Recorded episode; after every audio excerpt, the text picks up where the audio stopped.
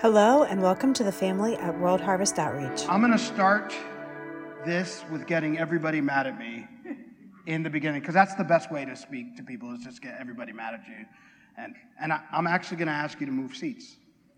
And the reason why I'm going to ask you to move seats is because I don't want to deal with the peripheries today. Like, I want to stay kind of like right down the middle. But I really feel, like, I really, really, really, really, really feel that my message is focused on young people. So if you're like, if you feel like you're young people, I want you to sit right here, please. Move it, move a coat, like, go ahead, move. Like, go ahead, do this. Like, if you're on that side, just shift to a seat in here.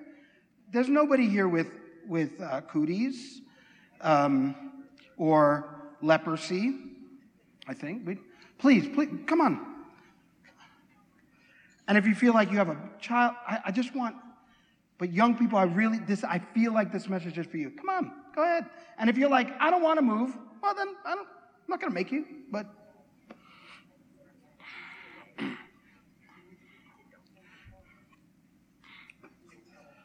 So,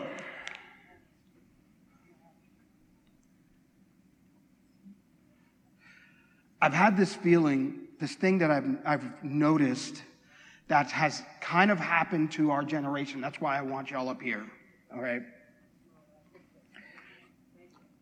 I, I kind of, and, and I'm going to take my time today. I hope you're okay with that. i am going to end when I end, but I'm going to take my time. But I've noticed that there, like, we went through this thing called a pandemic, whatever that means, like, a, it was a pandemic. But I, I think there was this other thing that happened within this generation that snuck into this thing. And, I think it's the epidemic of anxiety that has crept into our generation where our young people are feeling a lot more anxiety and panic and just like a lack of control over their life. Have you noticed? Am I, am I the only one that knows? Like maybe have, you have dealt with a lot of people who are going through, you know, like anxiety attacks or panic attacks, and they're young. Have you noticed this, Wayne? And, and you're probably on the front lines of dealing with this, right? And you're, you're talking with people. And I want to speak to that because for some reason, no, not for some reason, it's actually a very, very strategic thing that the enemy is doing in that he's trying to make anxiety part of your identity. So that if you make anxiety or worry or panic part of your identity, now you accept it as something that you just have to live with. But the truth of the matter is, it's your uh, very identity that protects you from having to live an anxious and worry filled life. So if the enemy can trick you and saying, no, this is just part of your identity, you never explore that you are strong. Young people, you're strong. And maybe it's a little bit our fault because we've talked about brokenness and being weak and, and we haven't explained that. And I think that this year is a really good year to celebrate your strength, to celebrate how strong you can be, to celebrate how much adversity you can handle. to celebrate that you have strong shoulders and that you can do it. But you have to believe in some things. And I really, I want to pray over you young people, but anybody else who, who suffers with like a life full of worry and anxiety. And I said this like, you know what? You came up to me, Jeremy. You said, you said to me, I, I made, the last time I spoke, I said, worry is one of the most vain imaginations that you could have. And that basically saying that worry is perverted imagination. Anxiety is perverted imagination. Because the imagination that God put into your head, Maddie, is like full of life and full of creation and full of expansion and full of all these things that are amazing, right? And worry is taking the inverse of that and saying, but what about this? And what if I can't do this? And what if I'm not good about this? And it's just perverted. So the enemy tries to take the thing that's in your mind to create and just wants to like, wants to suffocate it out so that we never see the thing that he put in you, in your imagination. Because more times than not, you worrying is you making up scenarios in your head. Right? Have you ever been there? I've been there. You don't know the scenarios that I've made up in my head. They're all insane. So I don't mean that flippantly. Like, I've talked to myself. They're crazy, okay? And I really, guess what? You don't have to live that life. You don't have to live that life. So, I want to talk, guys, I'm here. This is where I'm at, okay? so, and I actually remembered them today, which was the other problem I was having. Because, because, okay, so this week I was actually writing all my notes because I've been on planes this whole week. Like this, the last three weeks, I'll tell you, have been the reason why. The reason why I'm talking about this is because we've gone through a very stressful, stressful time at my job. There's like even like, are, are we going to have a job tomorrow? And the Lord kept on telling me, hey, hey, do th- th- th- focus. Don't don't worry about the peripheries. Focus, focus, focus, focus, focus. Okay? So I, I remembered my glasses. That's the one thing I got. it. And I'm typing on my, and my, on my phone all my notes. And honestly, I don't know how to transfer them over. That's another old thing. But like, this is where I'm at. Okay. So what I want to talk to you about today is about wisdom. And I actually, unfortunately, I haven't had the time to go back to all this. So I'm actually coming to it completely blind. But we've been talking about wisdom for the last month. So this is not necessarily the capstone, but this is talking to you about the things that you can do that help you grow in wisdom, okay? Because there's one thing I have ne- I've never heard this said. You know, so and so is very wise, but he tends to have a lot of anxiety. That's good. Yeah. You know, she's she she's very wise, but she tends to panic. Have you ever heard anybody that is associated with wisdom struggle with those things? No. No. Because guess what? The more you grow in wisdom, the less you will find you're subjected to anxiety and fears and vain imaginations and all this stuff that's meant to bog you down and suffocate you. Because I, you know what? I'm growing in wisdom. I'm growing in wisdom. So I do not have to surrender myself over to those things. Young people, you don't have to surrender yourself over to a life of fear and anxiety. And I want you not to have to deal with that starting now. Could you imagine a generation that's like, anxiety? Why? I know who I am. Who the hell are you? Oops, sorry. I told you I was going to talk bluntly today. I'll talk like it's blunt. This is kind of how I grew up. Is there a water bottle? Because I tend to, I tend to move on my. Thank you. Ooh, behind the back. Yeah, thank you. I finally found a pair of glasses that actually fit my head a little bit too. All right, thank you. Thank you. My wife got these for Christmas. That's also when you're, you know, you're getting a little bit of an age when you get uh, reading glasses for Christmas.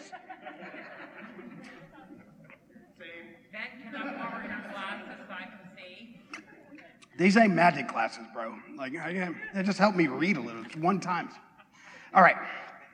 Okay. So, a couple of weeks ago, a couple of weeks, or a few weeks ago now, Mark was talking about wisdom, and he said, um, like, who's the picture of wisdom that you have in your head? Like, when you say wise, like, you see somebody with a long beard, right? Like, probably on the top of a mountain. And I started thinking about what my perspective of wisdom is. Like, what's my picture, right? What's my picture? So, and I know I've talked about this here before, so, but I'm going to tell you a little bit uh, uh, about it more. Hey, kids, check this out. On Saturday mornings, when I was a kid, you had four hours to watch cartoons, and that was it. You didn't just like, you couldn't summon up any cartoon that you wanted to, like some cartoon wizard, and say magic, blah, blah, blah, blah, and next thing you know, any cartoon. You got the one that they told you you were gonna get. This is the cartoon you're seeing today. Four hours, and then after that, go outside right? That's what life was like, right? You couldn't, like, that's what you did. You saw four hours. Maybe there was like two after three o'clock, but you know, my mom didn't let us watch TV right after school. We had to do our homework. So I didn't even know that existed. So that was life when I was young. Four hours. That's it. Okay? Now, when the fourth hour hit at noon, a very special programming would come on and they were kung fu movies. Thank you. Did anybody grow up with this? Did you grow up with this? Kung Fu movies were the best, okay? And I'll tell you why they were the best. Because they were all terrible, all right?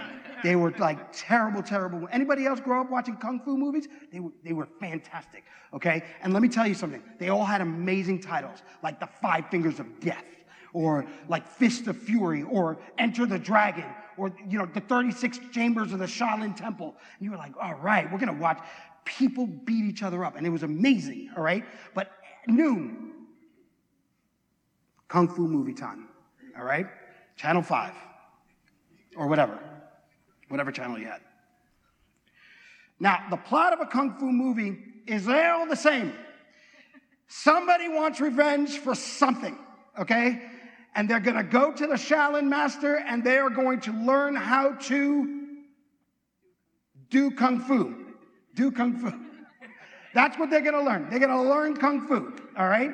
So they go to the Shaolin master, and guess what? A lot of the movies that you see, like seen today, they're based on Kung Fu movies, all right? Like The Matrix is a Kung Fu movie. Don't get it twisted. Star Wars, that little Yoda dude, he's just a Shaolin master. He's just a Kung Fu dude, just telling you. Now, this is what happens in the Kung Fu movie. The guy wants to go beat up the world because he needs vengeance, all right? I need to avenge my town or my, my this or that, right? So awesome. Vengeance, it drives us. And the Shaolin master looks at him, he looks at him, right? And the Shaolin master always had like a beard, and he was this beard, right? And he would he would look him up and down. Am I not, am I not, am I not? And the Shaolin master would just be like, take that bucket and climb those stairs. And don't drop a, a, a bucket, uh, don't drop a, like a drop of water. Do that. Right? And you're seeing the stairs like in the frame. And next thing you know, they pan up and there's seven trillion stairs. Right? That the, that the, that the pupil, like on a stick, and he has to carry up like, like this, two buckets of water. And if he spilled even a drop, the Shaolin master was like, do it again. There was another one, the, the, like Fist of Fury, or was it the Five Deadly Venoms? I can't even remember anymore because they're all the same.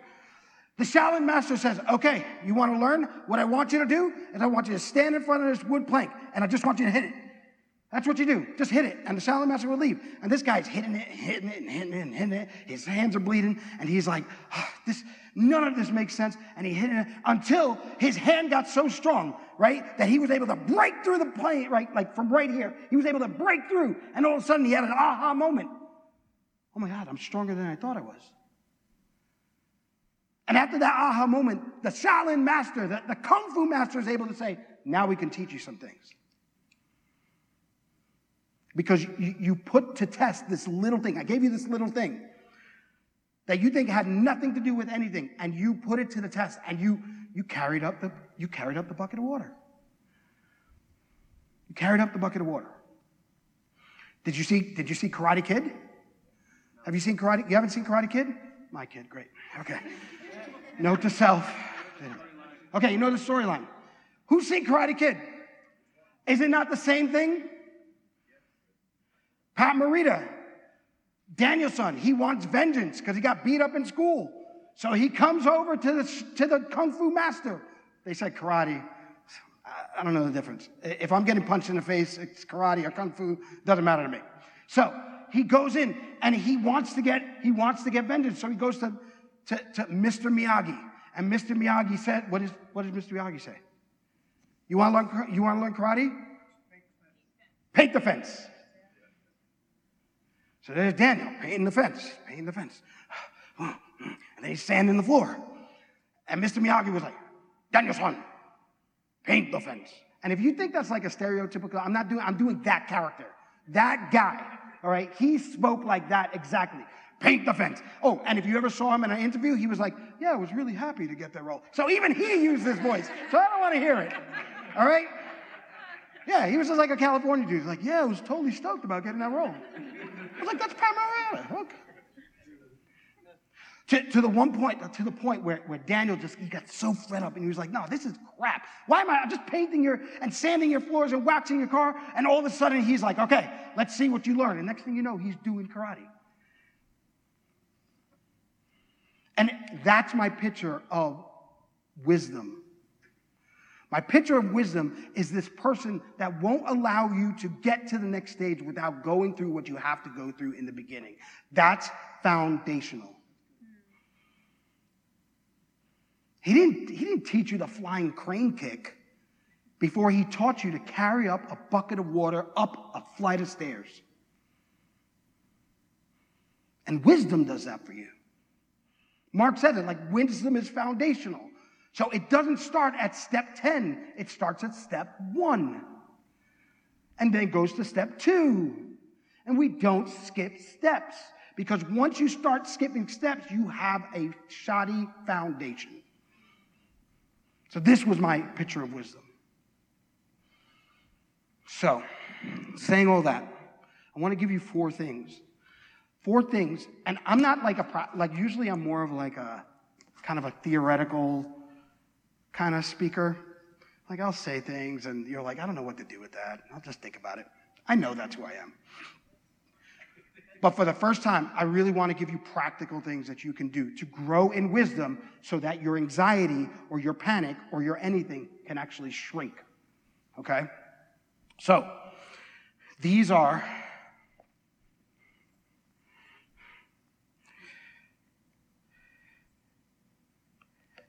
These are the four things that I've, the four characteristics, the four behaviors that I have found wise people make as a part of their life, like as foundational. And as we seek for wisdom, as we seek to grow in wisdom, if we do these four things, there's probably more. I'm not that wise, all right? I only got four. But if we do these things, I, I, I, I truly believe that you do not have to have a life that. So, one, well, even before one, let me lay another foundation here. You know, also when you put in notes, you can't, right? It can't make it bigger, so I'm forced to do these glasses thing. All right. Philippians 4, 6 through 7 says, Do not be anxious about anything. And I actually like this one because I've been talking about context. Like, you got to read the Bible in context. But this one's like, nah, I can do this one stand alone. Do not be anxious about anything. It kind of in the verse says, look, context or no context, don't be anxious about anything. How? I don't know. But in everything, by prayer and supplication with thanksgiving, let your request be known to God. This verse blows my mind because it almost suggests that God doesn't know.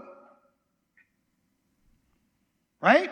If you read it in English, but it's not that God doesn't know, it's God is encouraging you to communicate with him. Because he wants to understand the places that you're inviting him into and the places you're not inviting him into. So it's not that you're letting your thanksgiving or your supplication or your, your request be known to God like it's a surprise. What you are in, what you're doing is inviting him into the places, into the places. So the more you invite him into the places, the more you're going to have God. So it's simple like that. So that's our foundational, our, our foundational verse. And uh, Mark, how do you do the no? Does anybody know how to get rid of my lock screen? Thank you, son. No, I've seen it done for you before. So you have these too. Like, I was hoping making my, my needs known to you would bring. Not that he's the Lord, but somebody could come to our rescue, both of our rescue.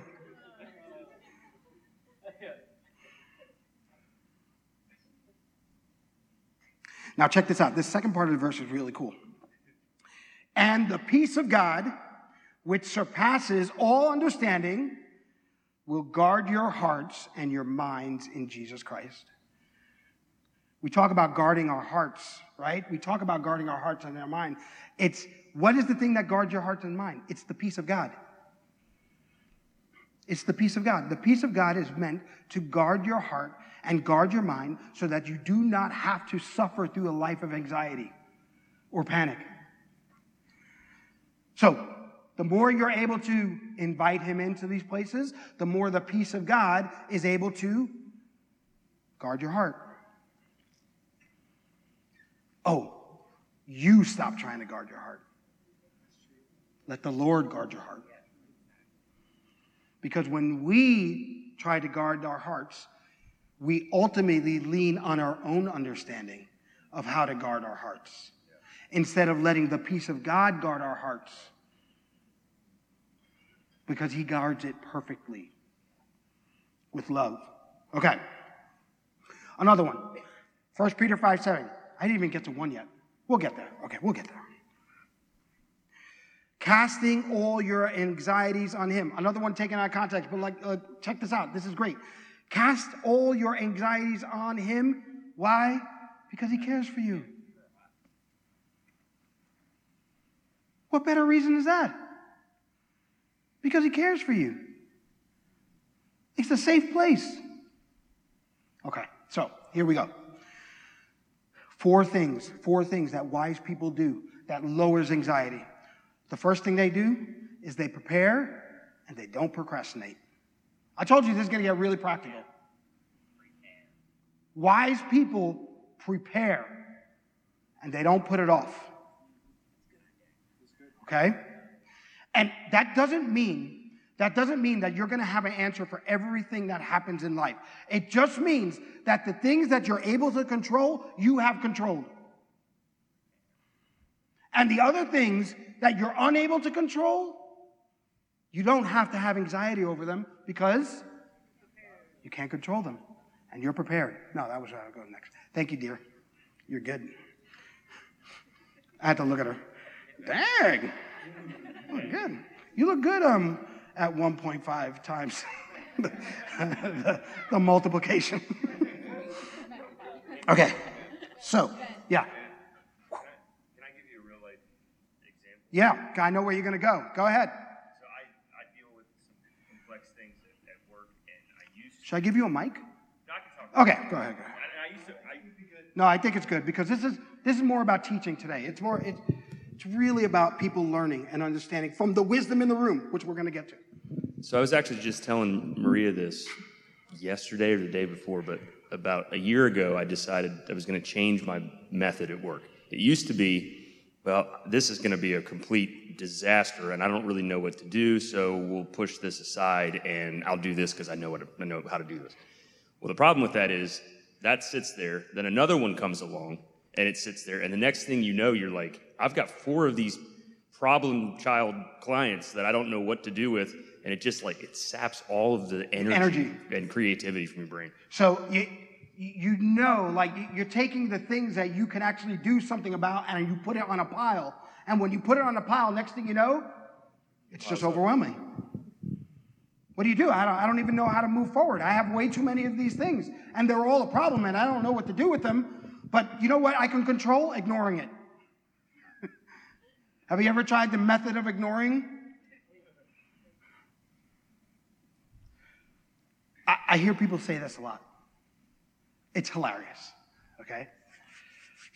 I may have heard it from people in my own household, even me. But like this uh, excuse to procrastinate, in that uh, I say, yeah, but I, you know, I, I work better under pressure. I work, I work better under pressure. It's like when I'm under pressure, is when I shine. And I'm like, no, you don't. You don't. You- You're just taking the results you got because you had to get them. Like there was no other thing you could do. You had to do the thing. If you would have done it earlier, you wouldn't have as much pressure on you. So you don't really work better under pressure. It's just what you have to do. So why don't you just have to do the thing that you have to do when you have to do it?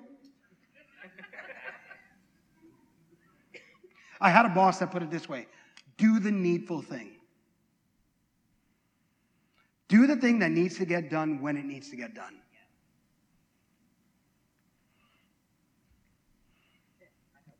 Yeah, go ahead. Let's make this as interactive as possible. Uh, I wanted to say that when we guard our own heart and our own mind, we tend to put up walls. It's true. Why? Because you're not doing it in wisdom, right? Okay, so I'll encourage you. I'll encourage you with something. For, for us older people, prepare. You should have a will. You should have life insurance. You should pay your bills.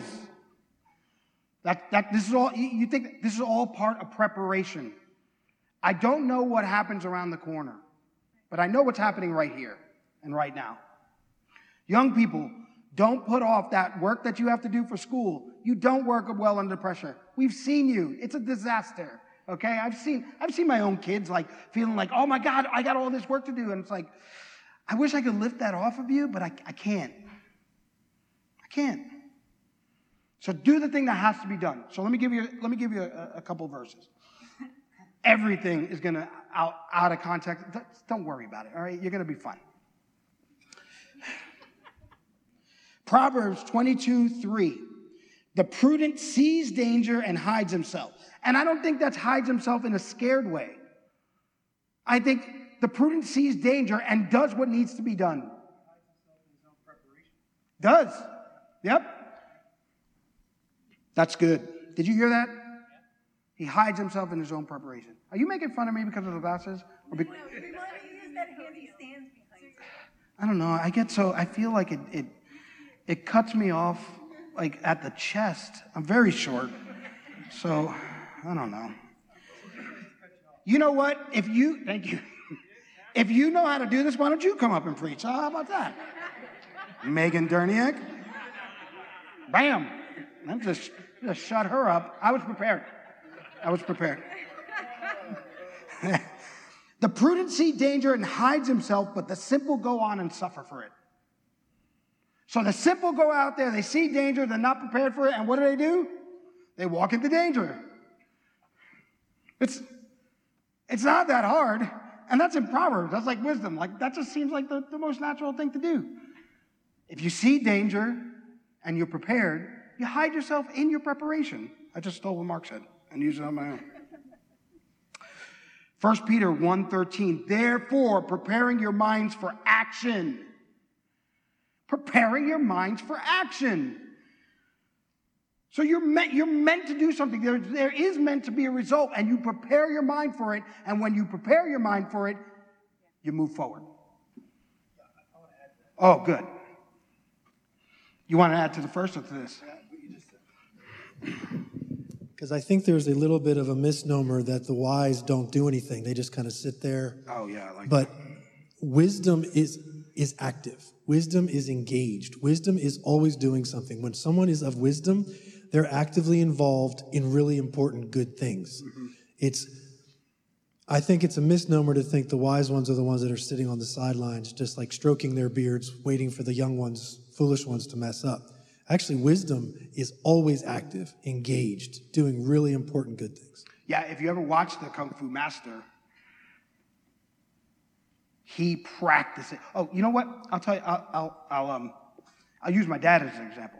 Okay, my my dad. I don't say masters an instrument. What? No, let me use Chris. Well, my dad mastered an instrument. Yeah. My dad has mastered the piano, or whatever you can say.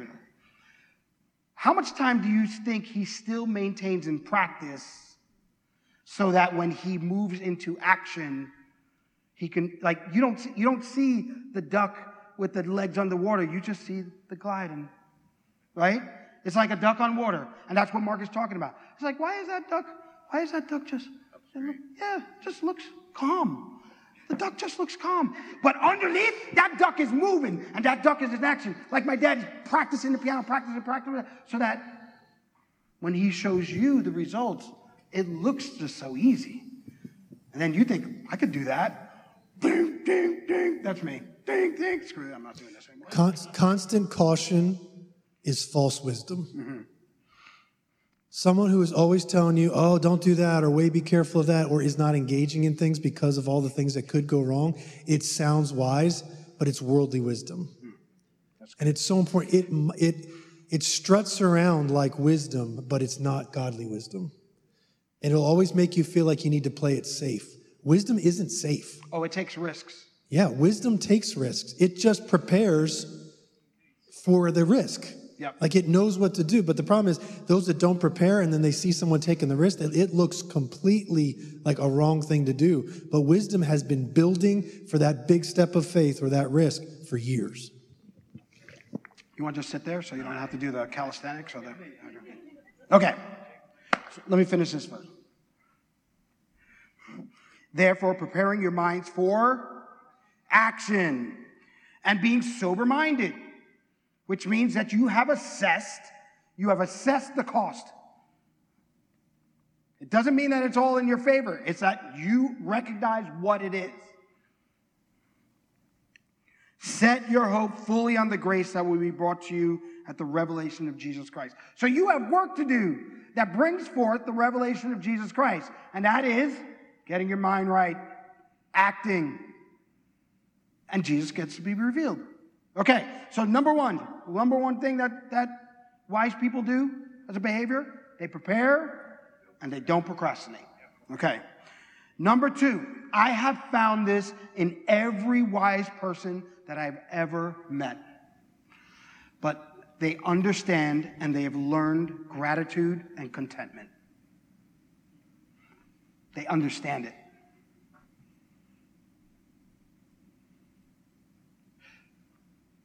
I find that more times than not, when we're anxious about something, we're doing kind of one or two things.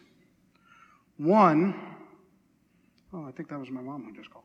Um, one, yeah, she was.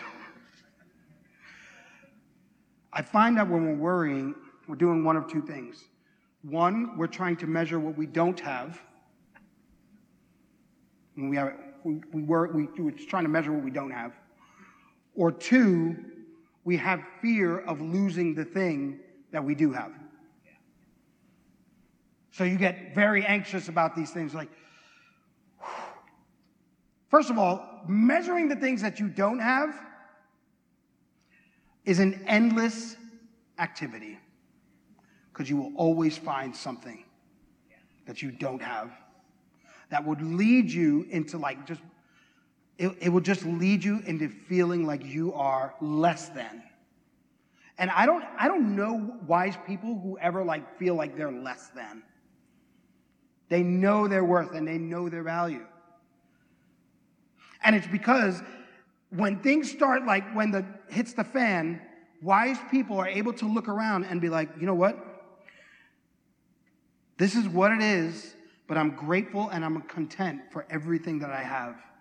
And i know because what gratitude do- does is it allows you to continually reset your faith in who god is.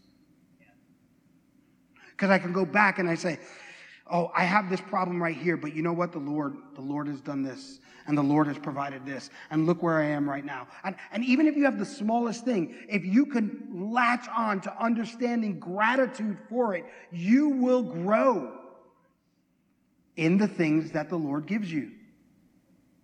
So you know the verse that to those um, to those who have been giving a little or are trusted with a little they will be given more it's because they've shown the proper amount of gratitude for that thing so that the Lord can feel like, you know what? We can give him more. Because he's going to show gratitude. He's going to show thanksgiving. They're going to show thanksgiving. Contentment. It, does contentment, does that word bother anybody? It, it bothers you?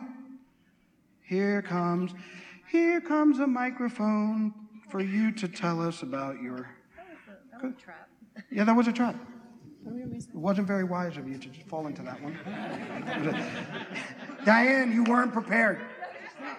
I don't know what to tell you. You should listen to the rest of this sermon. Maybe go back to step one. I don't know, something. I'm just kidding.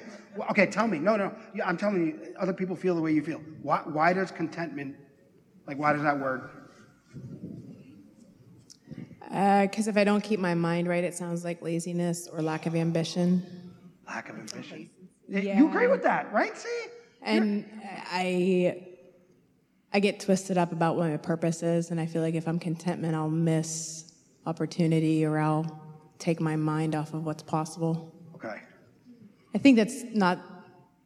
Okay.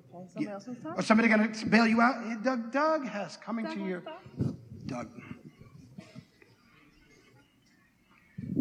Save a sister. She's doing Well, fine. no, it's not to say that, but I just think that Contentment comes from practicing gratitude. You have to find the things that you're grateful for, and the more you say that, the more you believe it, and then contentment comes from that. Doug, you, you- you read my notes. Yeah, and and it's not it's not discontentment to have goals or ambition, but as you're grateful for those things, y- you know that's part of humility as well. Oh, man, you didn't. You, you want to come up here with me?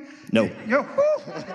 That's fire. That's fire stuff. Did you hear him? Did you hear him? Like, okay, contentment is the continued practice of gratitude.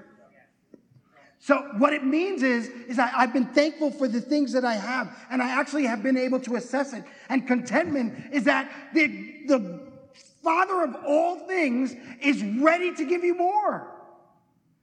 Contentment has nothing to do with laziness. It has everything to do with understanding where your good things came from and being grateful for it and thankful. And I'm telling you, if you can master this gratitude thing and it, it resides in you in contentment, you won't be anxious about stuff. You won't need to be anxious about stuff because you have more things to be grateful for than things that you have to be anxious about. Yeah, Mike. Doug, you hit a home run, but I, he needs to have the mic on. So I think as you're grateful for things, you're, you're content, you're humble, and then all of a sudden you stop competing with other people and you actually start rooting for them to succeed because it doesn't, it's not this one up thing. Yes. It's not, yeah, it's not a competition. Very good. Like contentment is this thing, it's, it's the recognition in you that there is the ability for more. But I have so much gratitude about everything that brought me to the place that allows me to have more. That's contentment. Of course, you could say something. I agree with what Denver was saying, but I wanted to add to that. Uh, I feel like uh, not only should it be like that, but we should also, when we're not competing with others, we can continue to be our better self and we can continue to have ambitions and goals and try to do better on our own. And it will, even though we're content with how we are, doesn't mean we have to stop doing, oh, I could do better, or oh, I can accept this good opportunity, this job opportunity, or, or something, and still progress, I guess, progress, uh, and still be content and happy with my life as it is. Yeah. And, and you know what? The, the greatest release or freedom that you can gain from not having to compete with others is that you can celebrate them. You ever see somebody succeed and people just not be happy for them? Yeah. It's way too, you know why? It's not because they're upset with them, it's because they have not practiced gratitude in what they have themselves. So they're not content in what they have. So now anything, anybody that actually gains more, they are automatically going to have a negative viewpoint. Well, why didn't that happen for me? It's like because you're an ungrateful jerk. That's why. Well, seriously, that's why. Why? Why? Why? Why do we expect God to turn over blessings to people who are just not going to be grateful? It's just weird. Yeah. Another thing, when I was younger, I was always competing with my brothers. Uh, I'm sure everybody else does that too, but uh, I was always uncontent in the fact that one of my brothers was always doing better than us. He was an older brother and he's super smart and just good at everything. And so I would always be competing with him and I would always just rank just a little bit lower. And then finally, I just came to the conclusion that there's no reason I need to compete with him. I'm doing really good on my own. Why should I have to feel like I'm lesser because he is doing just a little bit better than me? Yeah. And when I came to that conclusion, it was like I had like almost like a whole shield or something that I was able to, a suit that I could just throw off of myself, relief, life got so much better, and and I was able to move on.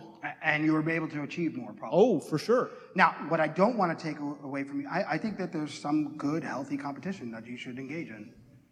That's called iron sharpening iron. Okay? I don't want you to totally get rid of competition out of your life. I actually, what I, what I want you to do is not allow competition and those results be the ultimate definition of who you are. There's, there's great barometers. Like, I, like my nephew does wrestling. All right, he's, he's a huge, massive bear of a child. so he wrestles actually against stronger people, so he can actually gain, like, gauge where where am I at? What can I do? You know, push yourself. So do not take the competitive part out of you totally, but understand the place where competition needs to exist in you so that you can get better, but not define you. Does that make sense? Okay. Okay. So let me, I'm just going to give you a couple of verses. Give thanks in all circumstances, for this is the will of God in Christ Jesus for you. That's 1 Thessalonians 5.18. Give thanks in all circumstances. Oh. How am I able to do that? Because I practice gratitude. And in practicing gratitude, I've, I've made contentment a, a, a cornerstone and a foundational piece in my life. So now, in all circumstances, I can give thanks because I'm continually practicing gratitude. Worst thing you could do is try to practice gratitude when you haven't been practicing it in a bad situation. Like start right now, the, like the muscle of gratitude. Like right now, that's a good situation. I'm thankful. I'm thankful. I'm thankful. I'm thankful. Right? And then next thing you know, a bad situation. Uh, okay, wait. Let me reset my mind. God is good, and I'm thankful. I built the muscle of gratitude. It is a wise thing to do. And now I can give thanks in all situations. Okay. Ooh. Philippians 4 12 to 13. I know how to be brought lo- low. I think it's a good thing. I know how to be brought low. Some of us need a little bit of chopping off at the knees. Sometimes it's good, it's a little humility thing. I know how to be brought low and I know how to abound. In any and every circumstance, I've learned the secret of facing plenty and hunger, abundance and need. I can do all things through him who strengthens me.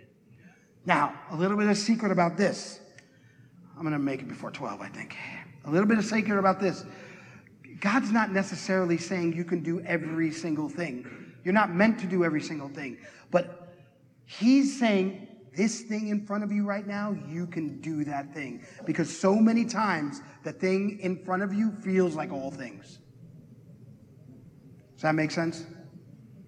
Like, oh man, this family of mine, it feels like all things. You can do all things. Oh, this job, it's taking everything out of me. Well, you could do all things. This thing that he put in front of you right now in your hands, that's everything that you have to do. So do all things. And don't worry about the things that you don't have to do. It's not telling you that. It's telling you put your all into the things that are at your hand.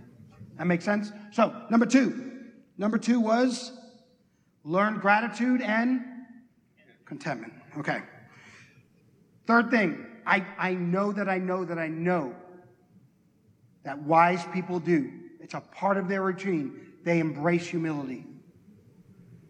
Like, embrace it like a brother to them. And it reminds them that you don't know everything. The wisest people that I know have I don't know as a regular part of their vocabulary. And they surround themselves with people who do know, or may know, or will help. This idea that you have to do things by yourself, or you have to live on an island, that you have to know it all, is a fallacy, and I actually think it's a lie of the enemy in order to isolate you. So every decision that you have to make, every decision is a practice in humility or pride. So in the flesh, I said I was going to use it. In the flesh, you have like this road that you're going, and you think that you have a choice between A and B, right? And I'm like, oh, I don't know. I don't know which way to go. Because A and B is going to lead to like A, another A and another B, right? And this is the flesh kind of decision making that you're making. Well, I have a choice between A and B. And that's not what's happening in the spirit.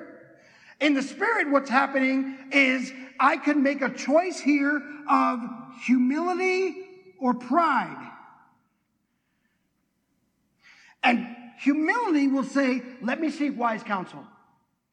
Let me ask a question. And pride will say, I'm going to do this thing by myself. I don't need any counsel. I don't need any understanding. This thing is totally on me. And it doesn't mean that A is wrong or B is wrong. The decision you're making is including or excluding, isolation or community. And the wisest people I know live within community. They thrive in community. Yeah, you know what, young people? You have parents that love you and want to, like, our job is to help you get better at this daily. And understanding that, you know what? There's not one single thing that you have to do alone without support. Now, you may have to walk things out and you may, you're going to have to carry your cross. Yes, you will. But not even Jesus carried his own cross the whole way. That's good. Not even Jesus. There was a moment where he turned over his cross and he gave it to another, and they carried it so that he could have the time to regroup. And he did the thing he had to do, but he had support. So why? Why live a life where you have to do any of this stuff by yourself? Alone. Don't let the enemy corner you. Don't let like the, the things in your head, like, oh, I have to do this on my own. Don't let it corner you and, and make you think that you are by yourself. You're not. You're not. There's somebody who's either gone through, is going through, or will go through what you're going through right now. So you either have a resource, have a partner, or will be a resource. Does that make sense? So all these things, all the resources, oh, look, look at this room. Look at this room of, of resource where you can go ask a question. Like, look at Mark, like, I'll tell you, I'll speak for Mark. I'll speak for Mark. Mark likes it better when people go up to him and say, "Hey, you know what? I have a problem." Than he likes like speaking up here. He much, I think he would ra- rather you like on a one-on-one be like, "Hey, yeah, let me give you wisdom," than me just trying to cast nets of wisdom. You know what I mean? Because I'm not casting it, it's not going to apply to you. It, I'm not casting it, it's not going to apply to you, right? Like, but you go and you ask, like, "Hey, you know what? I don't know about this thing." I love it too. Somebody comes, somebody comes to me and asks me, like, like, let me help you. It's way more fun than doing this. Like my mouth gets dry up here, I'm sweating. If you only knew how much I was sweating right now, this is ridiculous. Whew. Worried about what you think.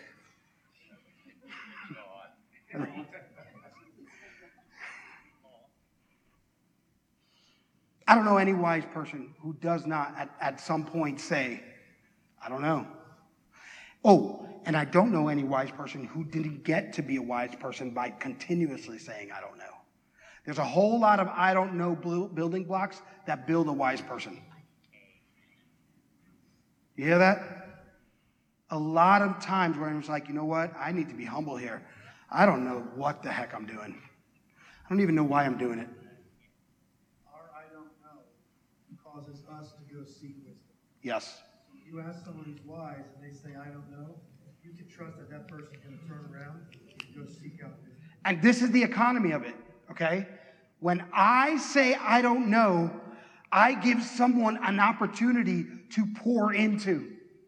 Like it, it raises, like it raises people up. I'm telling you, you want to put somebody's pep in the step, go up to them and be like, hey, you know what? I don't know, but I know you know. Man, you know how much that adds to them too? That's economy. It's like we're giving back and forth. This is the community we should live in.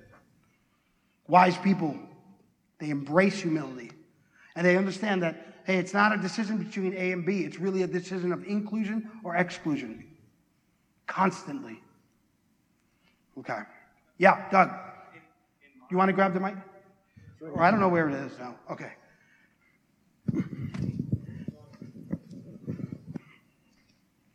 Thank you.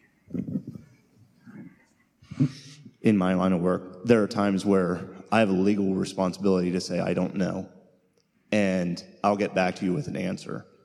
And I think that when you say, I don't know, it, it builds your credibility too, where um, people will recognize that. Um, I guess what I'm trying to say is don't feel inadequate if you say, I don't know it's not perceived as inadequate. People will see that and they'll say, okay, that's, that's, that's a sign of that building wisdom. So be confident in saying, I don't know. I know that there, have been times in my own business where I feel like if I say I don't know, it will seem as though I'm not qualified in an area. But I don't think that most people perceive it that way. Yeah, you know what? I'll, I'll take it to my work too. There is actually not one project that I've been given or one area of work where I've been told, hey, everything you have to accomplish, you have to do by yourself with everything that you know in your head without using any type of resource. In fact, if I do anything in isolation, I get in more trouble than if I do it in inclusion.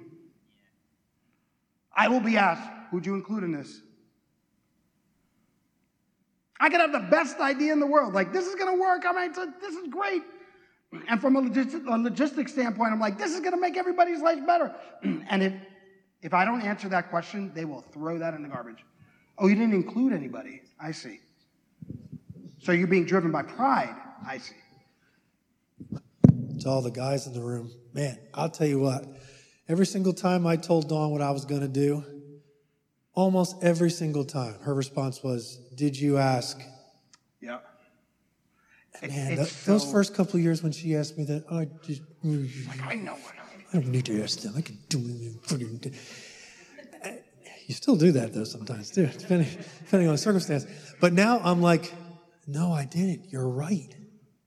Or I already did. I love when I can tell her I already did. Like I just be like, oh yeah, I already called your dad on that one. no, or something like that. And so for all the guys in the room, if you want to create security for your wife and for your family, please ask. Admit your I don't know and go ask. It will create this blanket of love and security in your home that they all then can launch off of too. Yeah. Even like, did you Talk to Jesus about it. did you talk to Jesus? Yes, I talked to Jesus. Lord. Yeah. Oh, let me get to Lauren and I'll come back to you. Oh no. I'm sorry. Um, I'm, as we were talking, I've also kind of been like hearing the word like meek, like meekness. And I recently heard someone describe meek, weak, meekness as strength under control. And so I, you know, looked up like where is in scripture and it's take my yoke upon you and learn of me for I am meek and lowly in, in heart and ye shall find rest unto your souls.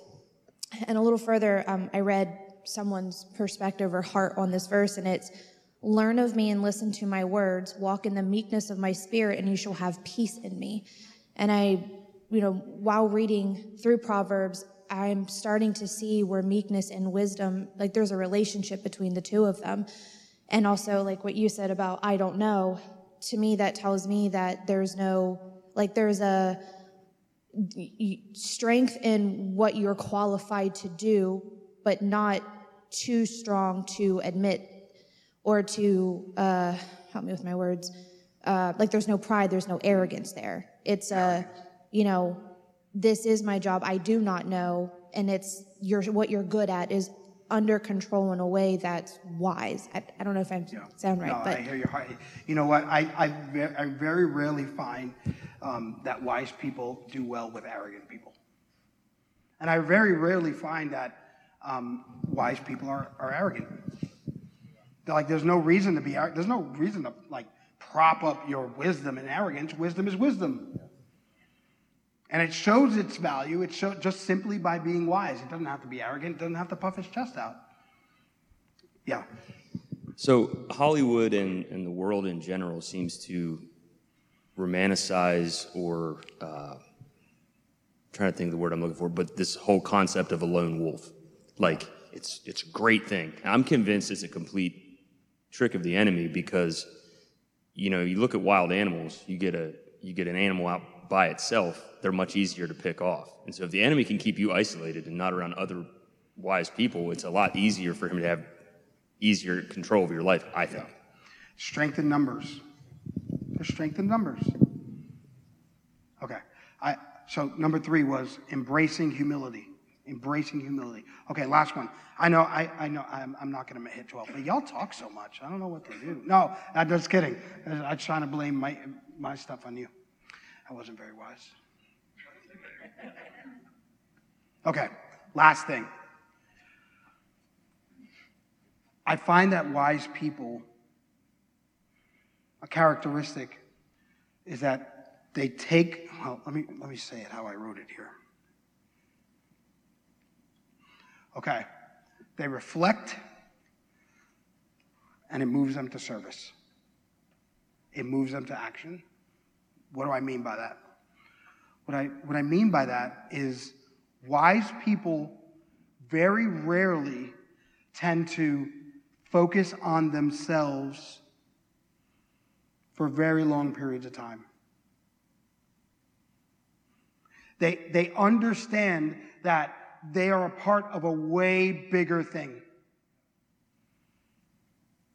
And what I find that foolish people do is they turn all their focus inward and they look at themselves, and next thing you know, like everything is a disaster when you turn around and you're like, oh, there, you know what? I'm actually doing a lot better than I realized. You know what? There's actually a need out there that I have the ability to serve into. And it grows confidence and it grows self assurance. So, like, I don't have a particular verse for you, but I have the thought of Jesus feeding the 5,000. And I spoke about this last time. Do you remember the circumstances around Jesus feeding the 5,000? It wasn't just like, hey, we're hanging out here and people are here. There are things within context that happen. If you remember, John the Baptist has just been beheaded. Like this, this, like John the Baptist, the one that was meant to like pave the way of the Lord, right? Like this is the guy who is meant to like, are you, like, are you Elijah? This guy, right? All of a sudden, Jesus finds out this man has been beheaded. This is the John the Baptist that leapt in the womb of, right? Like this is this John the Baptist. And he's been beheaded. And Jesus is like, whoa. There's like a real moment of grief and mourning in Jesus where he's like, whoa, wait a minute, I need to get away from everybody and I need to reflect on what just happened here. Like things are accelerating. I know where I'm going. I'm headed to the cross, but now things are accelerating. I get to becoming real, real time. And he recognizes this and he takes the moment to reflect on his current situation. So if you actually want to lower your anxiety level, reflect appropriately on your situation so that you can make a proper, like, what's the word? Assessment, thank you, of what it actually is. And that you don't make it bigger than it actually is. So stop and reflect. And then lift your eyes and look around. And you're going to see that there's something really much bigger. And then serve. Serve. So, what does Jesus do? He takes a moment to, to reflect, and the people are following him. And next thing you know, he looks up and in that time of reflection, all of a sudden he sees and he has compassion over the people. And next thing you know, a feast. A miracle. A miracle happened because Jesus didn't reflect on it. Like he didn't keep it in here. He didn't keep it like, oh, well, here I go. Look where this is heading. I know where this is going to go. I'm going to be crucified. There was time for that in the garden, and he spent time for that. But right now, what it allowed him to do was like, let me look my eyes up and let me have compassion for this huge number. I find that wise people do that all the time. And then believe for what's possible. Yeah. And have belief for what's possible. Okay, I want to pray. I want to pray. I'm going to leave that one like that. But just know that there's a bigger world to serve out there. And if we just keep ourselves contracted and only thinking about ourselves, which I don't find wise people do it, like, oh, I don't know, it's actually been proven clinically that in states of depression, if you start to volunteer in areas of need, it actually lifts depression for you. You start recognizing self worth and what you can give and, now, and not in what you can take or what you can consume. You want to have a low amount of anxiety? Serve. Give of yourself. Sacrifice of yourself. I guarantee anything that you sacrifice, the Lord's like, I'm going to give that back. I'm going to give it back, and you know what? I'm going to multiply it. And you're not going to go with lack. I know it. Because the Lord of abundance is ready to just like fill, like, like fill it.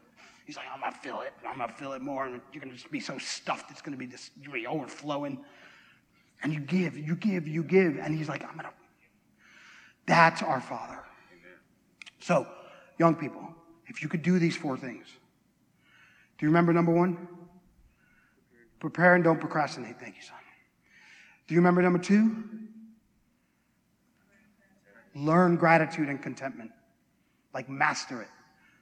Number three, embrace humility. Like let it be your brother. Let it be your sibling. And number four, serve. Reflect and serve. You will live, I'm not saying you're going to live a stress free life, but you are going to lower the amount of stress that you have in your life if you could do those four things. Because things in proper perspective, things in proper perspective are easier to handle than things that you've magnified with false magnification. Okay, I want to pray for you young people. I want you to come here in the middle. Come over here. Come. Come here. Stand up. I know I talked for a long time I probably bored you to death. But come right here. I actually want a generation that does not live in like panic or anxiety or any of those things. So, can we surround these young people? And if you actually you feel like this is something that you want to be blessed with too, come over here. But like let's get up and pretend like we're family or act like we're family. Cuz I am not interested in this anxiety thing. I don't like it. And I think that part of our inheritance is to speak against it so that they don't have to live in that.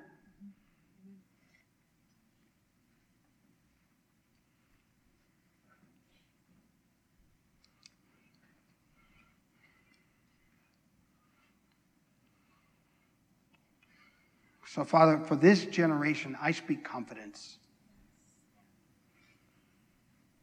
I speak to, to the very identity of who they are that they know and be strong, that they celebrate their strength,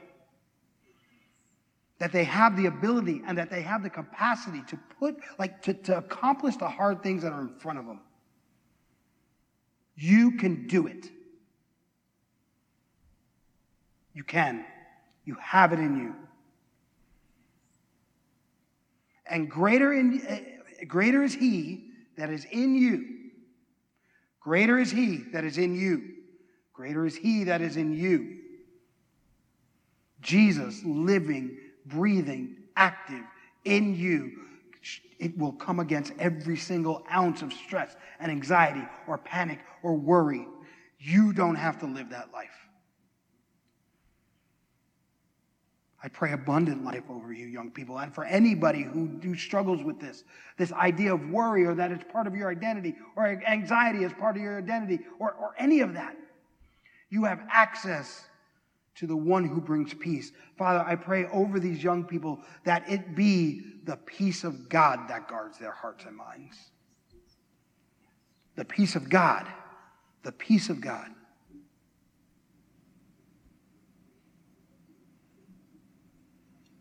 Father, grow their confidence. Grow their understanding of who you are. Thank